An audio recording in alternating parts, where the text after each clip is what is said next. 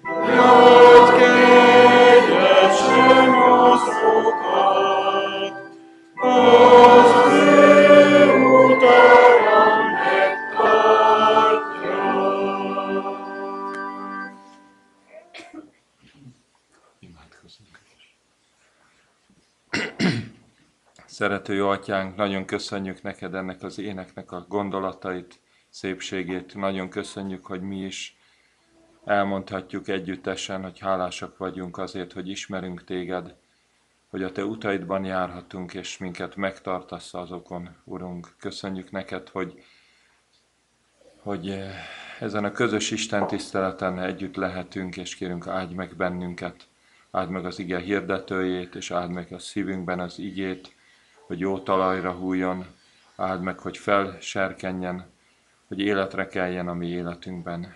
Istenünk, kérünk téged, áld meg azon testvéreinket, akik nem tudnak ma itt lenni velünk, őket is gondviseljed, atyánk, és erősítsd az ő lelkükben őket, és testi, bajaik eseti, testi bajaikban is légy segítségükre.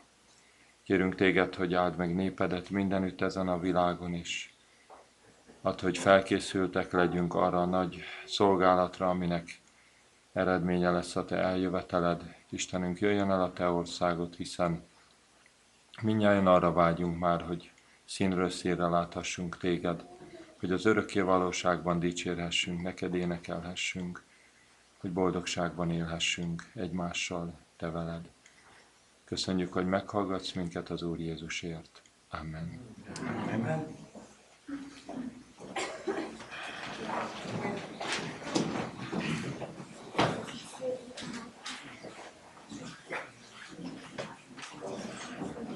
Szeretném, hogy emlékeztetni a gyülekezetet arra, hogy a jövő héten az imádságainkban kiket hordozzunk. Jövő héten gyülekezetünkből imádkozunk Juhász Zoltánért és családjáért, akik most már nem hárman, hanem négyen vannak. Zoliékért imádkozzunk. Aztán Horváth Robertért, Robert testvérünkért. Talán a holnapi napra vonatkozóan különösen, mert ő készíti az ételeket a mennyegzőre egyrészt. E, aztán imádkozzunk a Nágocsi gyülekezetért, Horváth Gábor lelkész testvérünkért, akit talán legtöbben jól ismertek, és Tort Sándor testvérünkért, akivel együtt szolgálnak azon a területen. Most pedig kérném, hogy a kijelölt testvéreink gyűjtsék össze a hálaadományainkat és tized adományainkat. Ugye megvannak a testvérek, kérném, hogy gyűjtsék össze.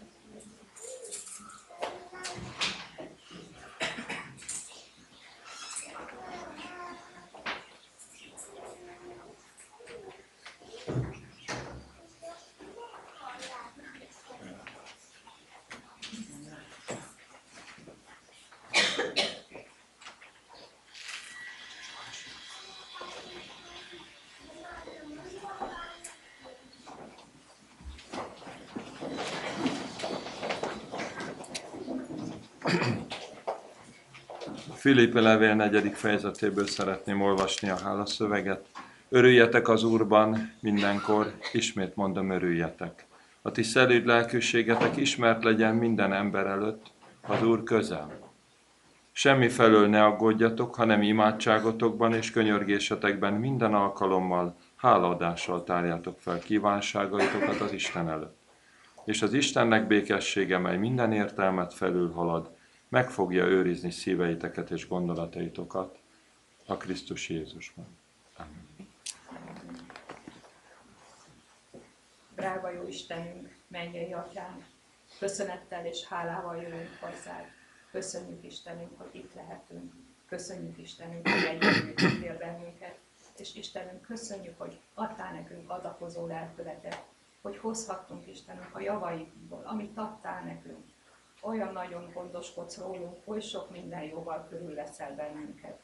Köszönjük Istenünk, köszönjük és légy velünk, hogy a hátra maradt részt is te dicsőségedre tudjuk használni. És kérjük, kísérd ennek az adománynak az útját, hogy megtalálja a szükségben szenvedőket, és tudjuk a te művedet építeni. Kérünk téged, maradj velünk a nap hátralevő részében, és életünk minden napjában. Amen. Amen. Most a fennállva elénekeljük a 333-as számú ének első versét. Közösen ezzel is a közös hálaadásunkat fejezzük ki.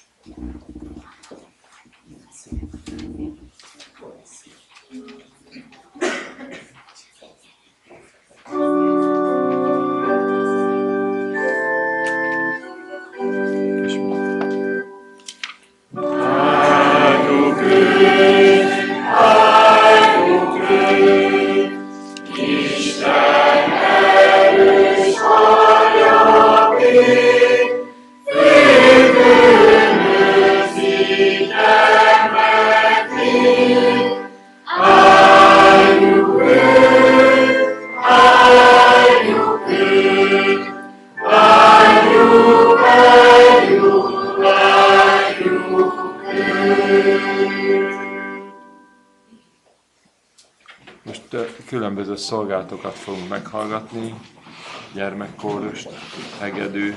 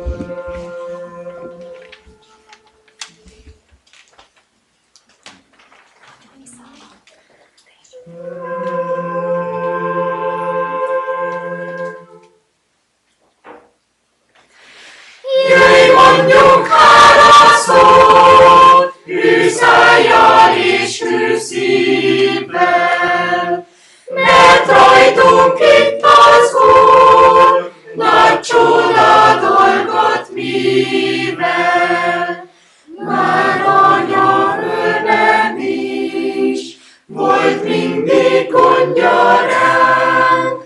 A sok jót, melyen áll, ki sem mondhatja szánk.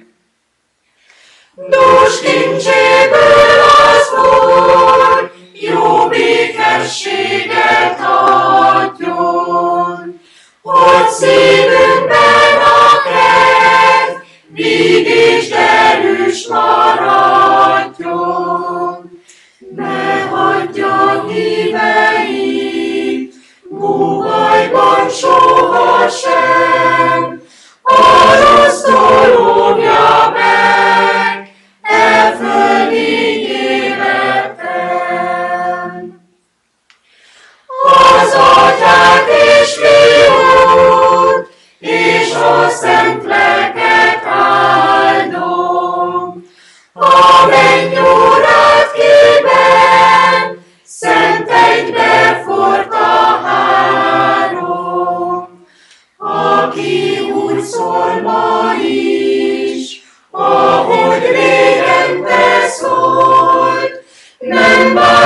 változik az ő, és az lesz, aki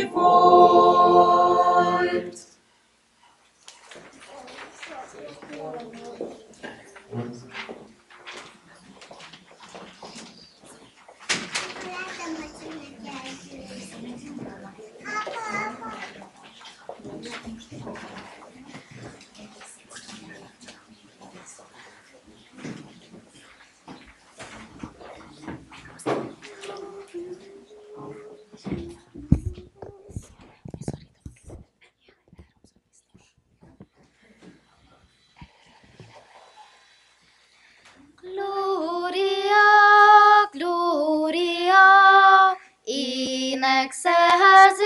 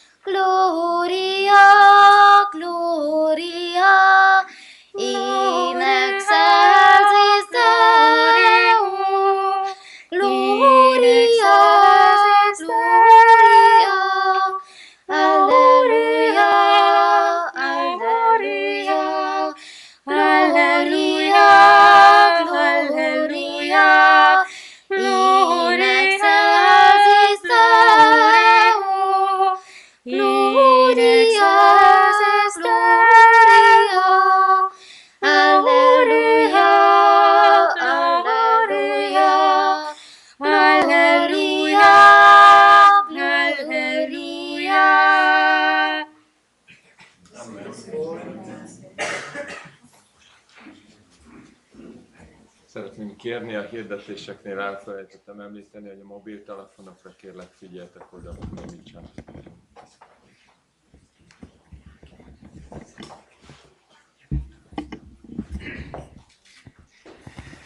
Azt a feladatot kaptam, hogy a gyerekeknek mondjak egy történetet.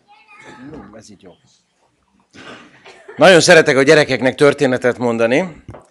És tudjátok, hogy nem csak a gyerekek szeretik a történetet, mindig az szokott lenni, hogy felszoktam kérdéseket tenni, és mit gondoltok, kik szoktak válaszolni ezekre a kérdésekre? Hm?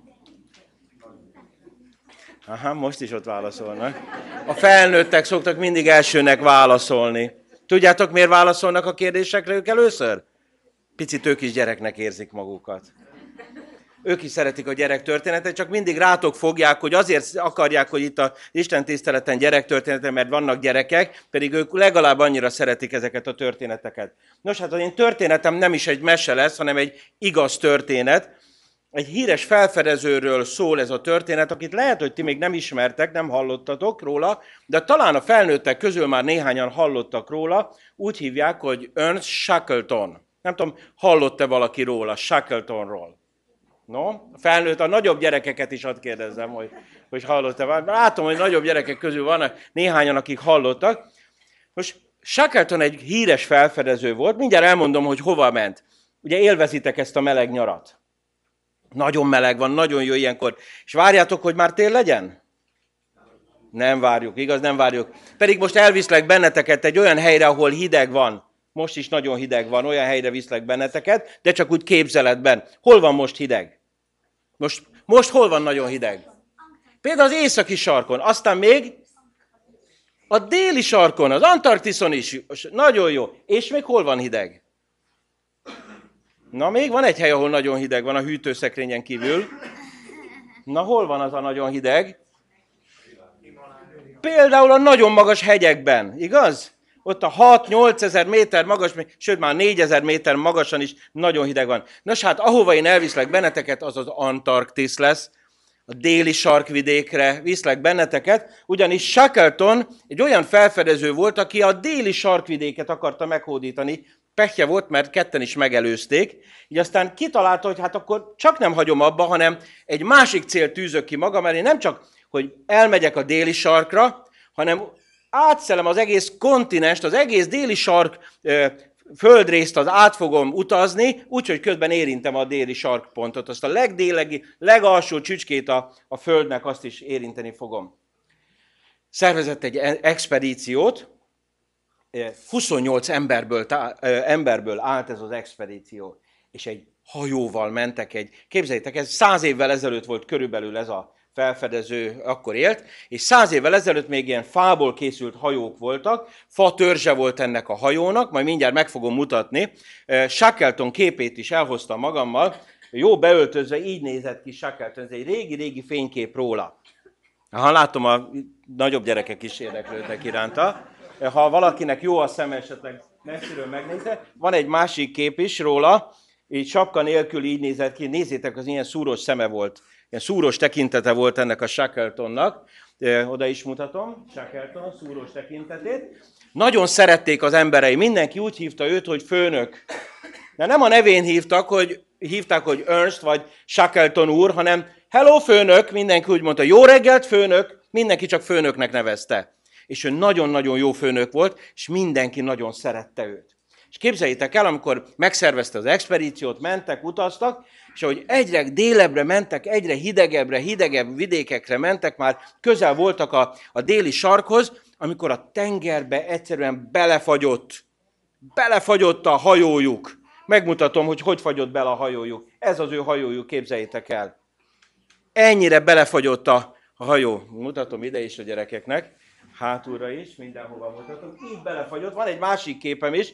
Annyira megfagyott a vízben, hogy oldalára dőlt, és ahogy egyre-egyre szorította jobban a, a jég, egyszer csak összeroppantotta a bordáit a, a hajónak, és elkezdett süllyedni. Mit lehet tenni? Ott vannak a tenger közepén, csak éppen jég veszi őket körül, gyorsan mindent kirámoltak a hajóból, és, és a szánokra pakoltak mindent, de hát nem a szárazföldre, hanem a jégtáblák tetejére. Szerencsére mindenki megmenekült, minden kutya, minden szán, a teljes felszerelés, az ennivaló, minden, minden megment tudtak menteni, és a szemük láttára elsüllyedt a hajó. Mit csinálnak most itt, a világ végén, hajó nélkül? Jön a nyár, és elkezd olvadni a tenger. Mi lesz akkor velük? Akkor al- aluluk kiolvad a jég is, és akkor mi lesz? És úgy, hogy mentek, amikor tudtak szánokkal, amikor tudtak, akkor hajóra, kis csónakra, mentő csónakokat sikerült megmenteni, és a mentő csónakba pakoltak mindent, és úgy evickéltek egyre odébb és odébb, és így végül kikötöttek egy pici kis szigeten, ami a, a déli sarknak az egyik pici szigete.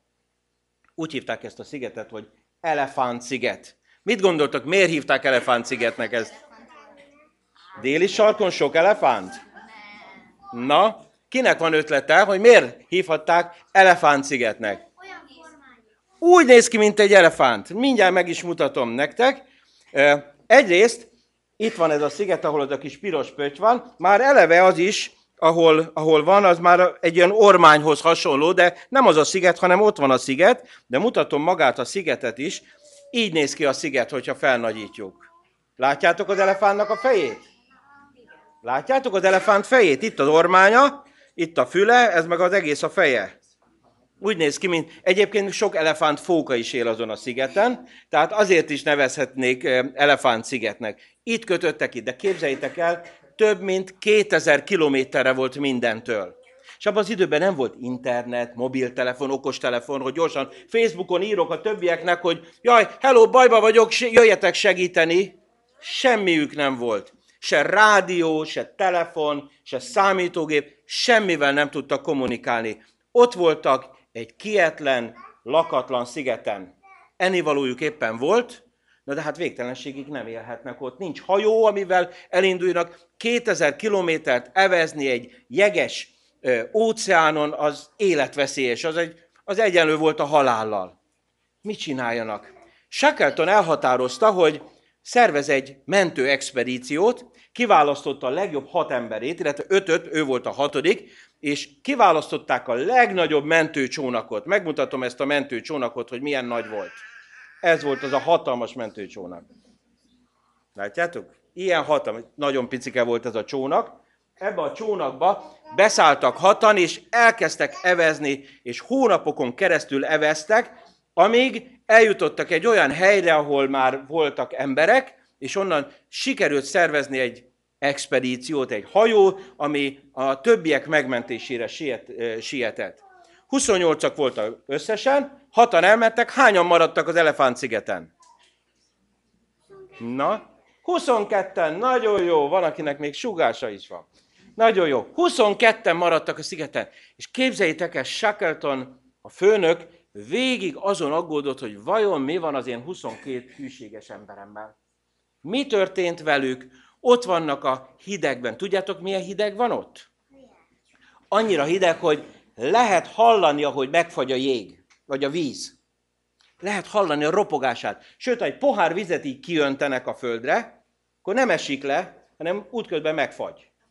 Esésközben annyira hideg van, el tudjátok képzelni? Még belegondolni is arról, hogy beleborzongunk ebbe a jó melegbe, hogy ilyen hideg lehet. És ők ott éltek, vagy két éven keresztül összesen.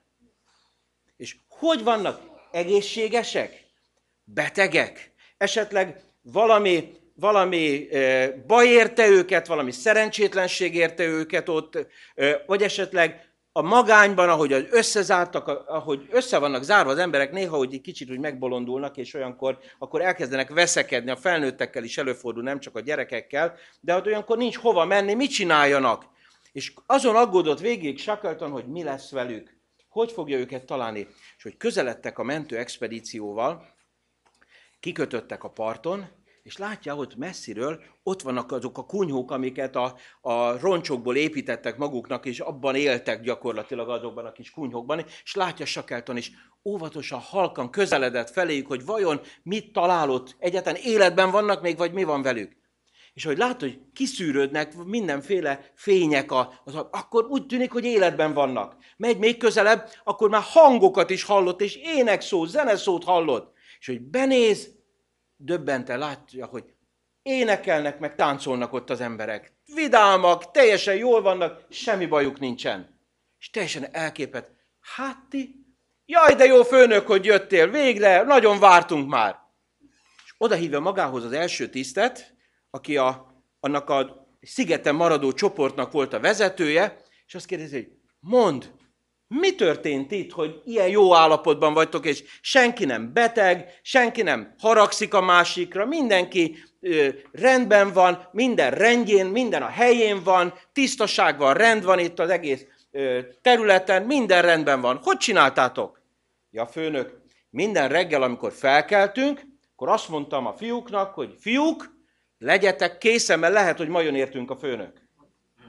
És minden áldott reggel úgy keltek fel az ágyból, hogy azt mondta nekik a vezetőjük, hogy legyünk készen, mert lehet, hogy ma jön értünk a főnök. Szerintem már sejtitek, hogy miért mondtam el ezt a történetet.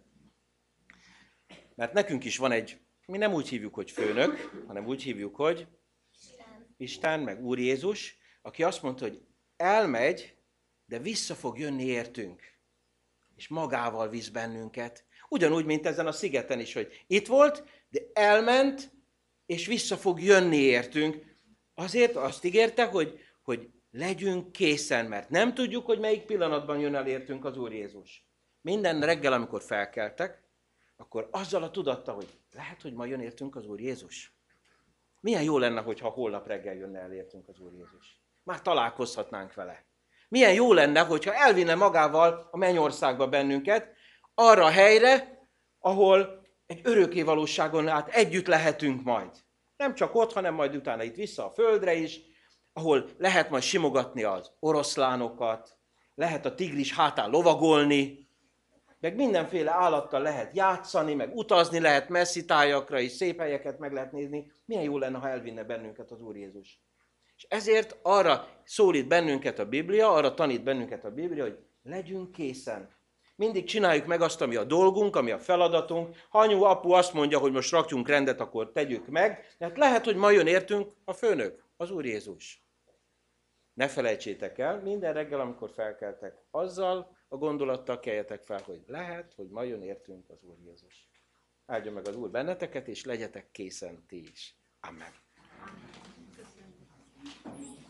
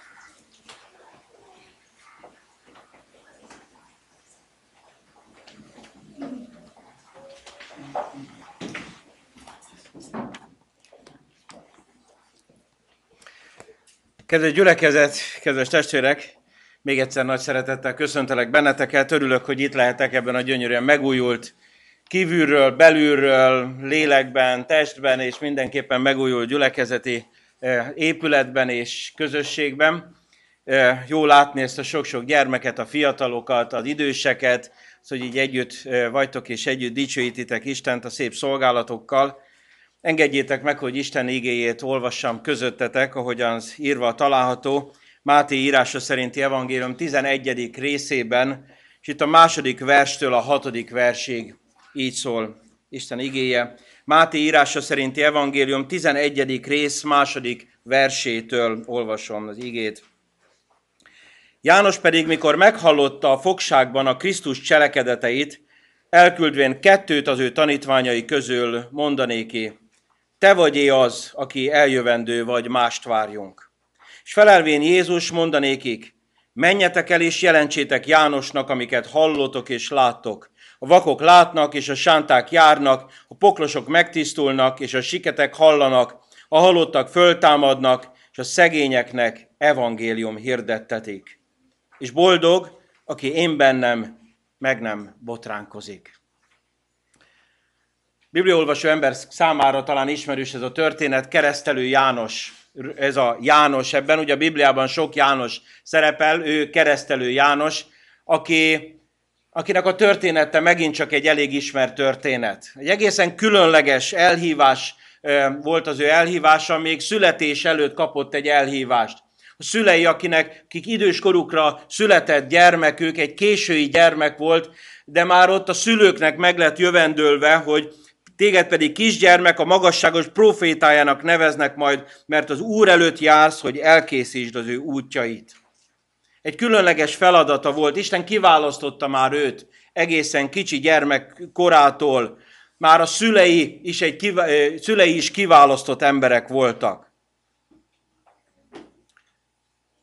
Érdekes a történet, hogyha megnézzük Keresztelő János történetét, szülei, mikor már minden bizonyossággal elérkezett az az idő, akkor pontosan akkor lettek hitetlenek egy kicsit. Milyen érdekes az ember, hogy sokáig imádkozik valamiért, hogy megtörténjen, és akkor, amikor beteljesedni készül éppen, akkor válik hitetlenné. Zakariással is így történt, hiszen, hiszen abban a pillanatban, amikor, amikor, amikor az angyal megjelent, akkor hitetlenkedett.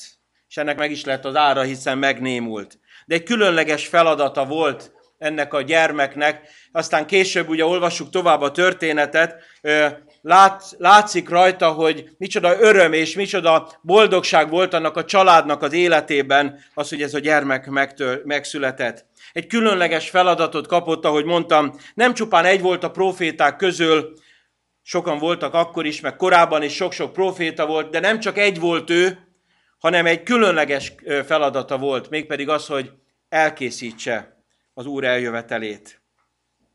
Hogy elkészítsd az ő útjait, ahogyan olvassuk Lukács evangéliumában. Hogy az emberek felfigyeljenek messiás eljövetelére. Engedjétek meg, hogy már rögtön itt az elején elkezdjem alkalmazni ezt a bibliai jelenetet. Miért vagyunk itt? Miért van ez a gyülekezet? Miért létezik ez a gyülekezet? És ne az okokról beszéljünk, a miért az nem az okokra akar rákérdezni, hanem inkább a célra szeretne rákérdezni. Mi végből, mi célból van ez a gyülekezet? Miért létezik a hetednapi adventista egyház? Sokféle további kérdés föl lehetne tenni, hogy esetleg azért, mert jobbak vagyunk, mint mások? Hát én nem hinném elég hosszú ideje vagyok már az egyházban, lelkészként is szolgálva, sok-sok gyülekezetet megismerve, én nem látom, hogy itt jobbak lennének az emberek. Aztán esetleg azért, mert Isten jobban szeret bennünket, mint másokat? Hát félek, hogy ez sem igaz. Isten ugyanúgy szeret mindenkit, bennünket, mint bárki mást. Esetleg, mert mi többet tudunk, mint mások? Na, itt egy picit már lehet, hogy elbizonytalanodunk, és azt mondjuk, hogy hát igen, van néhány dolog, de hogyha jobban belegondolunk, ez egyik sem a mi találmányunk. Ez egyik, egyiket sem mi tudjuk, mind-mind ott van a Bibliában, bárki tudja, és nagyon sokan rajtunk kívül felismerték, akár a történelem során, akár más közösségekben is felismertek egy-egy bibliai igazságot. Miért van akkor szükség erre az egyházra, erre a gyülekezetre? Mi célja van Istennek ezzel a közösséggel? Egy olyan világban, ami nagyon hasonlít Jézus korának világához, egy különleges gyermeket adott. Egy különleges profétát hívott el. Ugyanúgy, ahogy keresztelő János, a maga korában egy késői gyermek, ugyanúgy a hetednapi adventista is, egyház is, meggyőződésem szerint egy késői gyermek. A reformáció korának egy késői gyermeke, akinek egy egészen különleges feladata van, mégpedig az, hogy készítse az Úr útját. Hogy felkészítse a világot, felkészítse az embereket Jézus Krisztus eljövetelére. Ez a lényege, ez a célja a mi létezésünknek. Egy olyan világban, amikor erkölcstelenség, Isten nélküliség, önzés elhatalmaskodott, szükség van egy profétai népre, aki kész bátran hirdetni az evangéliumot. Bátran kész felrázni az embereket Jézus Krisztus eljövetelének közelségére. Amikor egyházunk önmagát értelmezi, akkor nem véletlen, hogy keresztelő János, meg Illés profét azok, akik, akik párhuzamba kerülnek. Azt mondja Ellen White a Jézus élete című könyvben, azzal, keresztelő Jánosról beszél, azzal, hogy Krisztus első adventjét készítette elő, azokat jelképezte, akiknek egy népet kell elkészíteniük, ami Urunk második eljövetelére. Nekünk ezt a világot, ezt a népet kell felkészíteni. Akár nekünk, lelkészeknek, vezetőknek, akár nektek, mint gyülekezeti tagoknak, mindannyiunknak ez a közös feladatunk, hogy felkészítsük, hogy hirdessük azt, hogy térjetek meg, mert elközelített a mennyeknek országa. Ez az egyház küldetése, ez az egyház feladata. Illéshez, meg keresztelő Jánoshoz hasonlóan hirdetni bátran az üzenetet, az adventet. Igényben keresztelő János életének a végéről van szó. Ismerős a történet, hogy olyan bátor volt keresztelő János, annyira megalkuvás nélkül hirdett az életet mentő üzenetet, hogy kész volt odaállni a király elé, és megmondani neki az ő erkölcstelen életvitelét. Így a szemébe mondta, bátran, nem mindennapi bátorság. Nagy Heródes fia, az a nagy Heródes, aki a betlemi gyermekgyilkosságot elkövet, annak a fia Heródes Antipás abban az időben együtt élt sógornőjével, a testvére feleségével, Heródiással. És ez, ezért odaállt nyíltan a proféta, és azt mondja, hogy nem vehetett feleségül a testvéred feleségét. Herodes még el is gondolkodott ezen. Szimpatikus volt neki ez a proféta. Szimpatikus volt neki az őszintessége, a nyitottsága. De a királynévá lett sógornő, büszkesége ezt nem bírt elviselni, és mindent megtett azért, hogy valahogy valamit tegyen. És ismerjük a történetet, sikerült is egy születésnapi partin elérni azt, hogy keresztelő János fejét vegyék. Még a történet ezt megelőzően zajlik. Ott van János a börtönben. Ott volt a börtönben, és miközben ott ül a börtönben, gondoljatok be, mit jelent ez egy profétának, aki tele van tűzzel, tele van energiával, tele van hirdetni valóval, beszélni, beszélni szeretne, és nem teheti, és nem tudja, mert nincs alkalma. És ahogy ott ül a börtönben, gondolkodik, gondolkodik, és egy nagyon kemény támadás kell neki kivédenie. Sátánnak egy különleges támadását kellett, amikor elbizonytalanodik az ő küldetése felől. És azt mondja, hogy tényleg? Biztos, hogy jóra tettem az én életemet fel? Biztos, hogy ez az, amit tennem kell? Bizonytalanná vált küldetésében. Helyesen töltöttem-e az életemet? Helyesen végeztem-e a szolgálatomat? Esetleg nem valami végzetes tévedésnek estem áldozatul? Te vagy a messiás? Te vagy az, akire messiásként várunk, vagy pedig más kell még várnunk, még tovább kell várnunk. Itt a börtönben ezen kezd el gondolkodni. Eljött a király, vagy még van Jánosnak feladata? Volt értelme az életének, vagy teljesen értelmetlenül telt el az ő élete? És engedjétek meg, hogy megint egy picit alkalmazni kezdjem ezt a történetet. Évek óta végezzük a előkészítő szolgálatokat.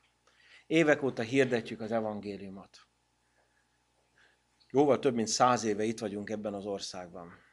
És még mindig kevesebb, mint 6000-en vagyunk csak. 10 millióhoz képest. És a világot azt mondjuk, hogy fú, de sokan vagyunk, 20 millió adventista van, de hogy ha ahhoz a 7 milliárd, ahhoz a 7 ezer millióhoz hasonlítjuk, akkor még mindig döbbenetesen kevesen vagyunk. És ilyenkor elbizonytalanodik az ember, hogy biztos, hogy jól végezzük a munkánkat? Biztos, hogy ezt a munkát kell végezni? Nem tudom, bennetek felvetődött egy-egy ilyen kérdés, hogy tényleg ezt kell csinálni? Helyesen végezzük a munkánkat? Számomra azért bátorító egy olyan ember, mint Keresztelő János, ő is átmegy egy ilyen kísértésen. Csak az a nem mindegy, hogy hogyan jövünk ki belőle. Mert a kísértések jönnek, gondolatok jönnek, csak az a nem mindegy, hogy mit kezdünk ezekkel a gondolatokkal. Keresztelő János nagyon jó megoldást talált. Egyenesen onnan várt választ, ahonnan kellett. Elküldte két tanítványát Jézushoz. Te vagy az eljövendő, vagy mást várjunk? És mit válaszol neki Jézus? Olyan szép az, amit válaszol. Mondjátok meg Jánosnak, amit hallotok és láttok, a vakok látnak, a sánták járnak, leprások megtisztulnak, a süketek hallanak, a halottak feltámadnak, szegényeknek evangélium hirdetetik, és boldog, aki én bennem meg nem botránkozik. Azt mondja János, nézz szét.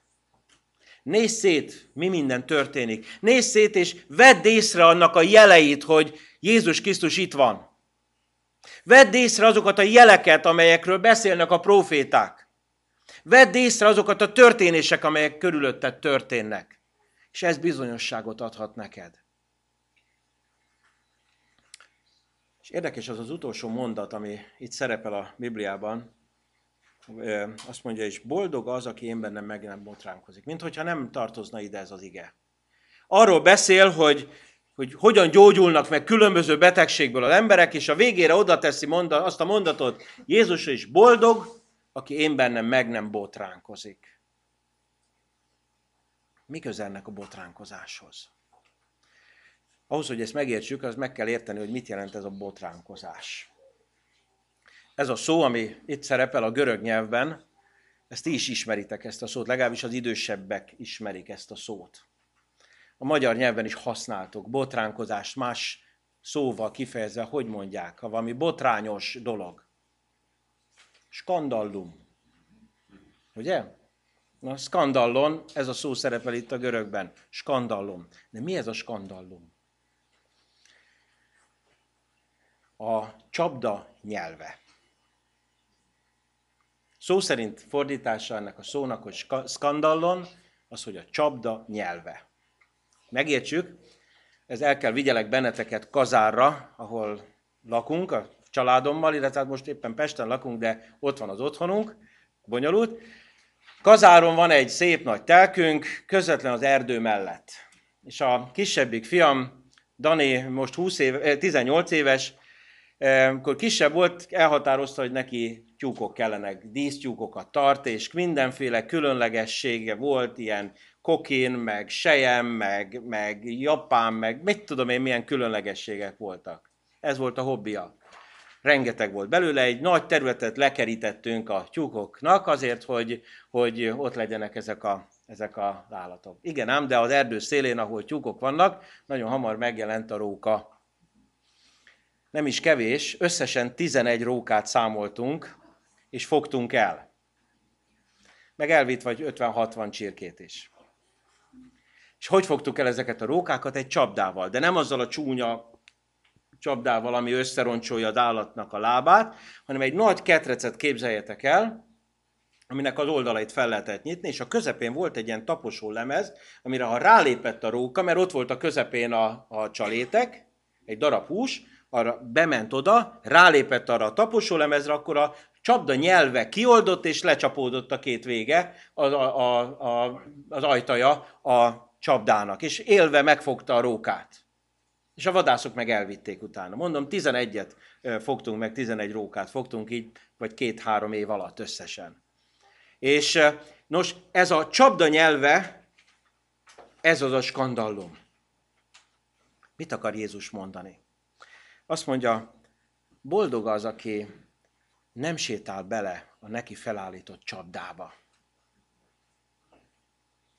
Ez a botránkozás, ugyanis a botránkozás az egy csapda. Isten, Isten gyermekei számára sátán egy csapdát akar felállítani. Ugyanazt a csapdát állítja fel az ördög, mint amit az Éden kertjében. Mi volt az Éden kertjében az első nagy kérdés?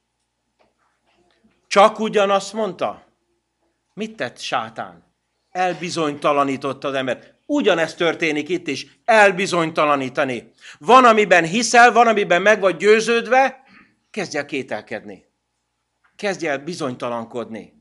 És azt mondja Isten, hogy azt mondja Jézus Krisztus, hogy boldog az, aki nem sétál bele ebbe a csapdába. Gondoljunk bele, hogy az az ember, aki keresztelő János, aki, aki azt mondja, amikor ott van a Jordán partján, rámutat Jézus, hogy Istennek a bárány, aki elveszi a világ bűneit. Most azt mondja, hogy csak ugyan, vagy mást várjunk. Sátán csapdákat állít fel, elbizonytalanít. Azt szeretné, hogy változtassuk meg az elképzelésünket, a gondolkodásunkat. Csak ugyan. Mindenről megkérdező, hogy csak ugyan. Végig gondoltad? Jól gondoltad? Sátán kérdésesé akarja tenni azt, amiben, amiről meg vagyunk győződve. Van egy meggyőződésünk, hogy van egy feladatunk és célunk. Sátán azt mondja, hogy nem vagy te olyan biztos abban.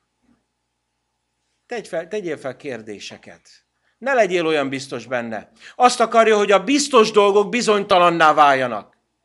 Sátán mindig ugyanezt teszi, a biztos dolgokat igyekszik bizonytalanná tenni. Minden körülmény között azt szeretné, hogy, hogy a meggyőződésünkhöz ne legyünk hűségesek. A mai világnak az egyik legnagyobb problémája ez a hűség kérdése. Hogy nem vagyunk semmihez hűségesek. Hogy egészen hétköznapi dolgokat mondjak. Mindent lecserélünk. Két éves a mobiltelefon? Ah, már ócska. Le kell cserélni. Számítógép? Három éves? Ú, hát milyen ócska processzora van annak már. Milyen lassú, az le kell cserélni. Férjem, a feleségem? Hát már kicsit öregecske. Le kell cserélni. Az autót, a házat, még a hitemet is. A meggyőződésemet is. Azt a meggyőződésemet, hogy Isten egy különleges feladatra hívott, kiválasztott engem, ezt is el akarja venni sátán. Mindent le akar cseréltetni velünk. Mindenben el akar bizonytalanítani bennünket. Te vagy az, akire vártunk, és akire mindent feltettem, vagy te, nem te vagy. És milyen csodálatos Jézusnak a türelme, szeretete, amikor azt mondja az, hogy János, nézz szét. Te magad győződj meg róla. Észreveheted azt, hogy mi minden csodák történnek körülötted. Észreveheted Isten kezének a munkáját a te életedben, meg a környezeted életében. És ugyanerre hív bennünket is, hogy nyissuk ki a szemünket, és vegyük észre, hogy mi minden történik körülöttünk. Van is, igenis van látható bizonyítéka. Van ma is életeket megújító, életeket átalakító, megelevenítő hatalma. Ma is vannak azok olyanok, akik akik eddig nem hallották a helyes irányt, de most mégis hallóká válnak. Akik mindig félreléptek, mert nem látnak, és most már helyesen látják a utat maguk előtt. Azok, akik, akik tisztátalan életük volt, és megtisztultak. Olyanok, akik, akik halottak voltak lelkileg, és feltámadtak. Olyanok, akik akiknek egészen távol volt az élete Jézus Krisztushoz, és mégis megtalálják. Lehet ennél csodálatosabb bizonyíték annak, hogy Jézus Krisztus itt van közöttünk, munkálkodik közöttünk. És azok a jelek, amelyek körülvesznek bennünket, ezek mutatják, hogy igenis jó az a munka, amit végzünk. Ez az, amire nekünk szükségünk van, amit végeznünk kell. És egy utolsó gondolatot hadd említsek még, amiben a történetben, amit sokszor felszoktak nekem tenni idősebb testvérek, János már nem szabadult ki ebből a börtönből. Ott van a börtönben, nem tudjuk pontosan mennyi időn keresztül, nem túl hosszú ideig, de ott van. De alkalmas az az idő, hogy ott elbizonytalanodjon. Kérdés, hogy miért? Miért nem szabadul ki? Vagy hogyha Istennek az a terv, hogy nem szabadul ki, akkor miért hagyja, hogy ott bizonytalankodjon? Ha Isten látja előre, hogy Jánosnak az életének vége lesz hamarosan, mert ki fogják végezni, akkor miért hagyja Isten, hogy ott szenvedjen a börtönben? És az idős testvérek ezt a, úgy szokták feltenni ezt a kérdést, hogy itt a feleségem nagymamája tette fel egyszer a kérdést, hogy fiacskám, én úgy érzem, hogy a Jóisten itt felejtett engem. 96 éves volt. Úgy érzem, hogy elfelejtkezett rólam a Jóisten. Néha az idős testvérek felteszik a kérdést, hogy miért vagyok én még? Miért tart engem még Isten életben? Hát már semmit nem tudok. Beteg vagyok, nem látok, nem hallok, nem tudok semmit se csinálni. És akkor szoktuk mondani, jaj, de hát drága testvérem, tudsz még imádkozni. Biztos tudsz még valamit tenni az Úrért? Biztos? Nem lehet, hogy eljön egy idő, hogy semmit nem tudunk már tenni az Úrért? Lehetséges, nem? És még, még mégis tart bennünket Isten. Miért? Mert nem általunk akar cselekedni Isten, hanem bennünk akar még cselekedni Isten. Mert nem biztos, hogy az a, azért vagyunk életben, hogy másoknakat készítsünk fel, másoknak mondjuk azt, hogy legyetek készen, mert lehet, hogy ma jön a főnök,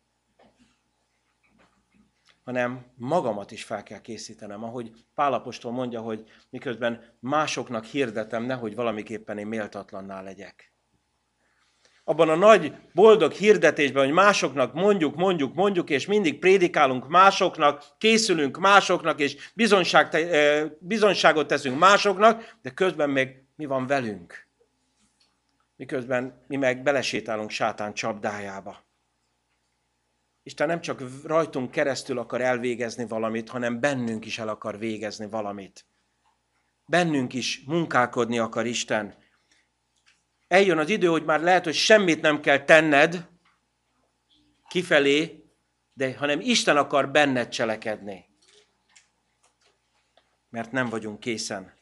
Ezért mondja Pálapostól a Filippi gyülekezetnek, hogy éppen ezért meg vagyok győződve, hogy aki elkezdte bennetek a jó munkát, elvégzi Krisztus Jézus napjára. Ő szeretne elvégezni bennünket, bennünk ezt a munkát. Engedjük, hogy ne csak általunk munkálkodjon, ne csak általunk hirdessen mások felé, hanem közben bennünk is tudjon munkálkodni Isten kegyelme. Jánosnak ilyen volt az élete, és ilyen volt a halála.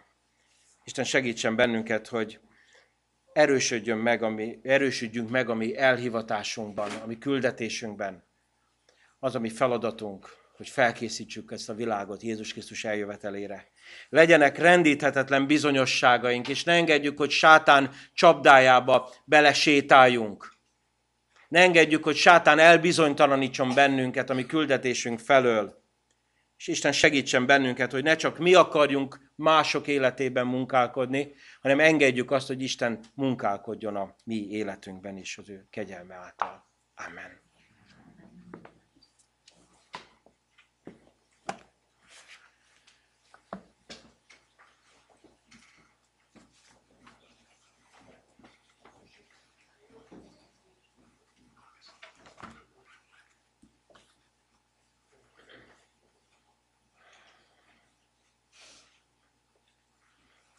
Isten tiszteltünket, az ige hirdetést fejezzük be most a 193-as számú ének első két versének éneklésével, majd ima után a harmadik, negyedik versét énekeljük el befejezésül.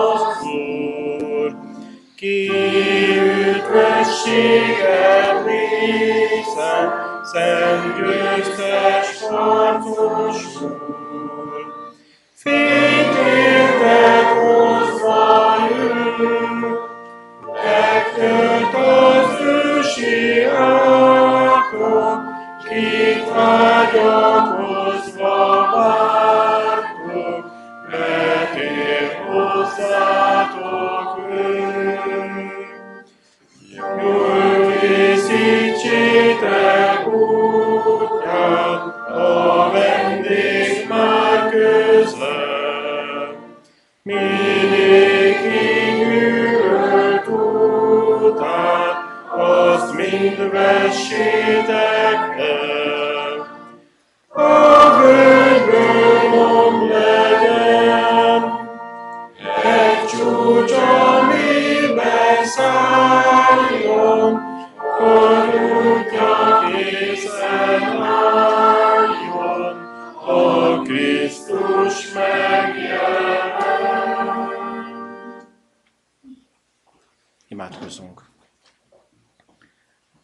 Drága Istenünk, édesatyánk, szeretnénk megköszönni neked azt a csodálatos kegyelmet, hogy adtál célt és értelmet a mi létezésünknek, a mi életünknek, a mi közösségünknek.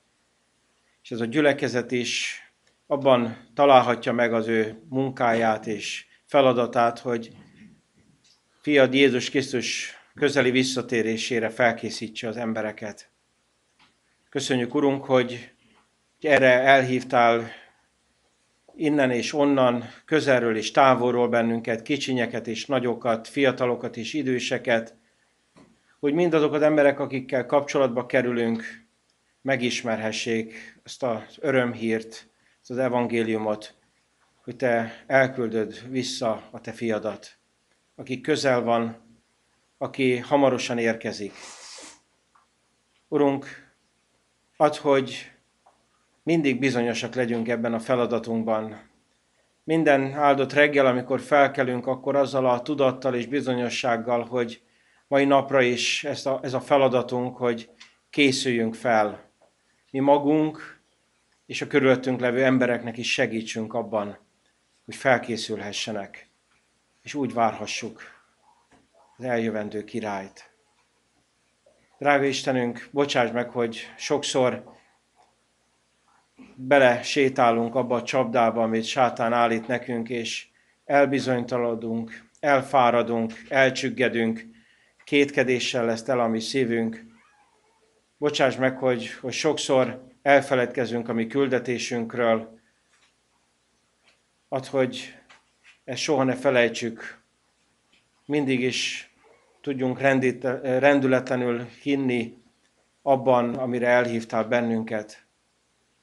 És köszönjük, Urunk, azt a kegyelmet is, hogy Te nem csak rajtunk keresztül akarsz munkálkodni, hanem ugyanakkor bennünk is akarsz cselekedni.